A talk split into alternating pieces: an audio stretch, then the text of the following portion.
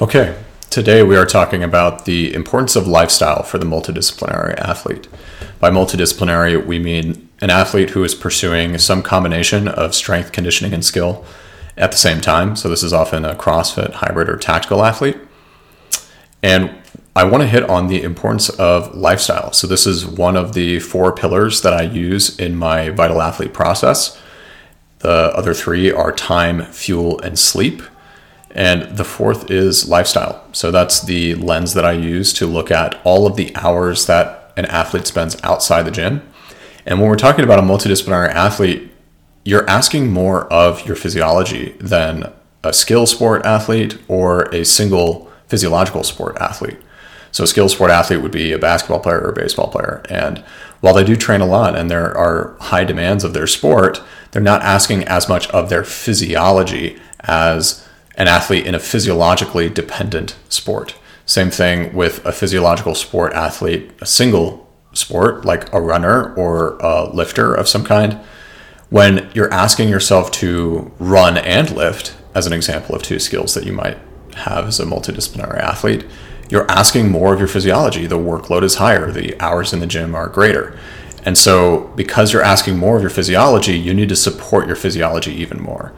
So, it's, it's common to see skill sport athletes, say basketball players, and they're going out on the weekends and they're sacrificing nights of sleep. Whereas you never heard of Mat Fraser doing that. He was notorious for being a monk of sorts and living in his parents' basement and like training all day and then sleeping for 10 hours. And so there's a huge difference there when you're asking that much of your physiology, you need to support it more. And so that's just to frame the importance of this piece for a multidisciplinary athlete. It's even more important for you than it is for an athlete in a skill sport or an athlete in a single discipline. Okay, so time, fuel, sleep, and the fourth one is lifestyle. So the first component of lifestyle is sunlight. This is one that has incredible benefits for so many reasons. There are so many mechanisms by which sunlight helps you especially if you get it in the AM. So, my general guidelines for sunlight are get it on 50 plus percent of your body, weather permitting, of course, between the hours of 10 a.m. and 3 p.m. So, this is when the sun is highest in the sky, regardless of daylight savings, etc., regardless of season. And so, you're going to get a bigger cortisol response to it if the sun is nice and high. It's also going to signal to you that your circadian rhythm is in motion. And so it's setting that clock for later in the evening and makes it optimal for sleep. So when we talk about sleep, we talk about the optical light diet throughout the day and making sure that you get sun on your eyes and face between 10 a.m. and 3 p.m., especially in that a.m. portion, is ideal. It is also great for vitamin D and that your vitamin D levels are a great indicator of how much sunlight you're getting. And so, sunlight, by all these different mechanisms, is an incredible tool for vitality for the multidisciplinary athlete. And so, I love after meal walks to get the sunlight. So, I love the after meal walks for a lot of reasons.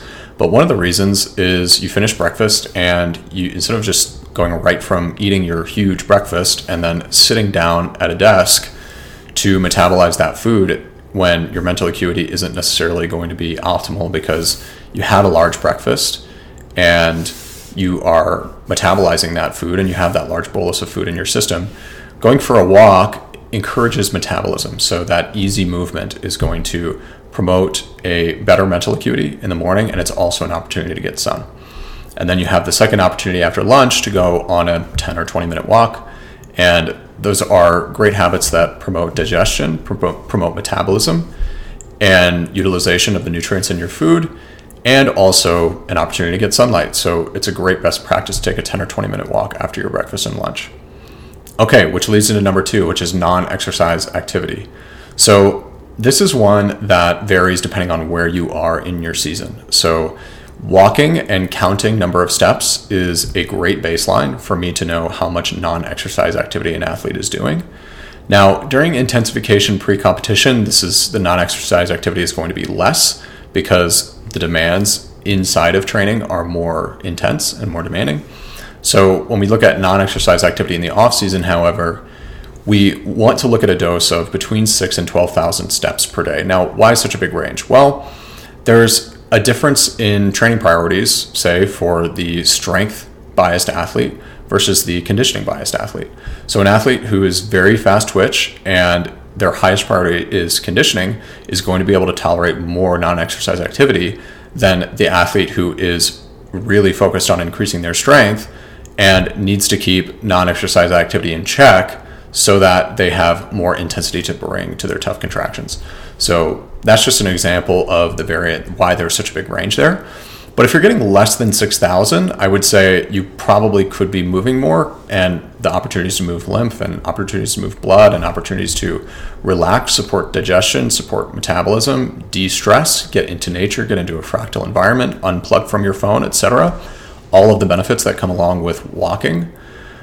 I would say if you're getting less than 6,000 a day, even if you're strength biased athlete in your off season, that's probably too little, and just get out for your 10 minute walks after your breakfast and lunch.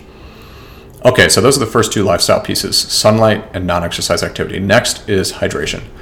So I see a lot of individuals advocating for water first thing in the morning, and I think that's great. I think it's a great way to break your fast. I think it's a great way to signal your cortisol curve to start going up. I think it's a great way to get your GI going and get that first bowel movement out of the way before you eat breakfast uh, within the first hour of waking.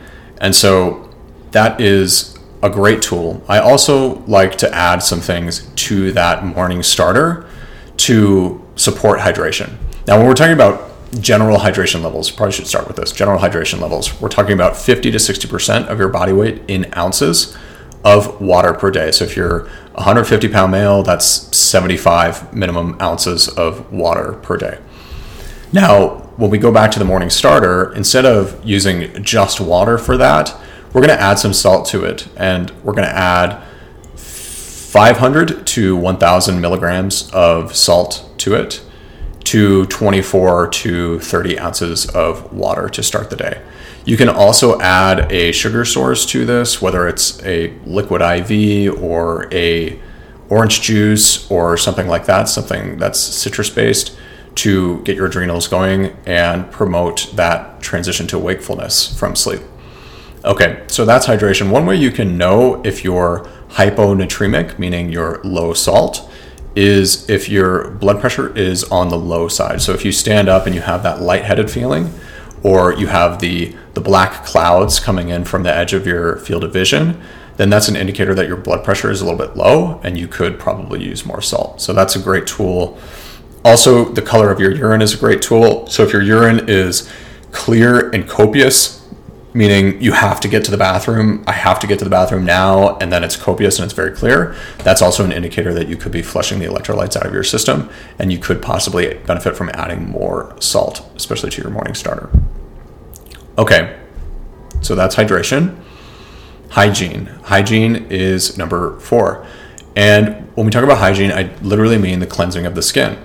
Now, you've probably noticed if you think back to times where, say, you have an evening training session or say you say you even have a morning training session and you don't perform hygiene until the very end of your day. So you're you have that sweat clogging your pores and your skin hasn't been cleansed, you don't recover as well, it seems, as if you perform hygiene immediately after your training session. So I'm a huge advocate for performing hygiene immediately after your training session. Same thing if you're in the middle of a competition. You'll often hear of athletes at multi-day CrossFit competitions. Do I have time to get back to the hotel or get back to the Airbnb and shower? And the reason they're trying to do that is because they know that if they smell good, if they cleanse the skin, then they're going to have a perception of recovery and it's going to promote natural recovery processes more than if they stayed in their non hygienic state. Okay, so hygiene is super important. I highly recommend getting your hygiene in as soon as you can after each training session.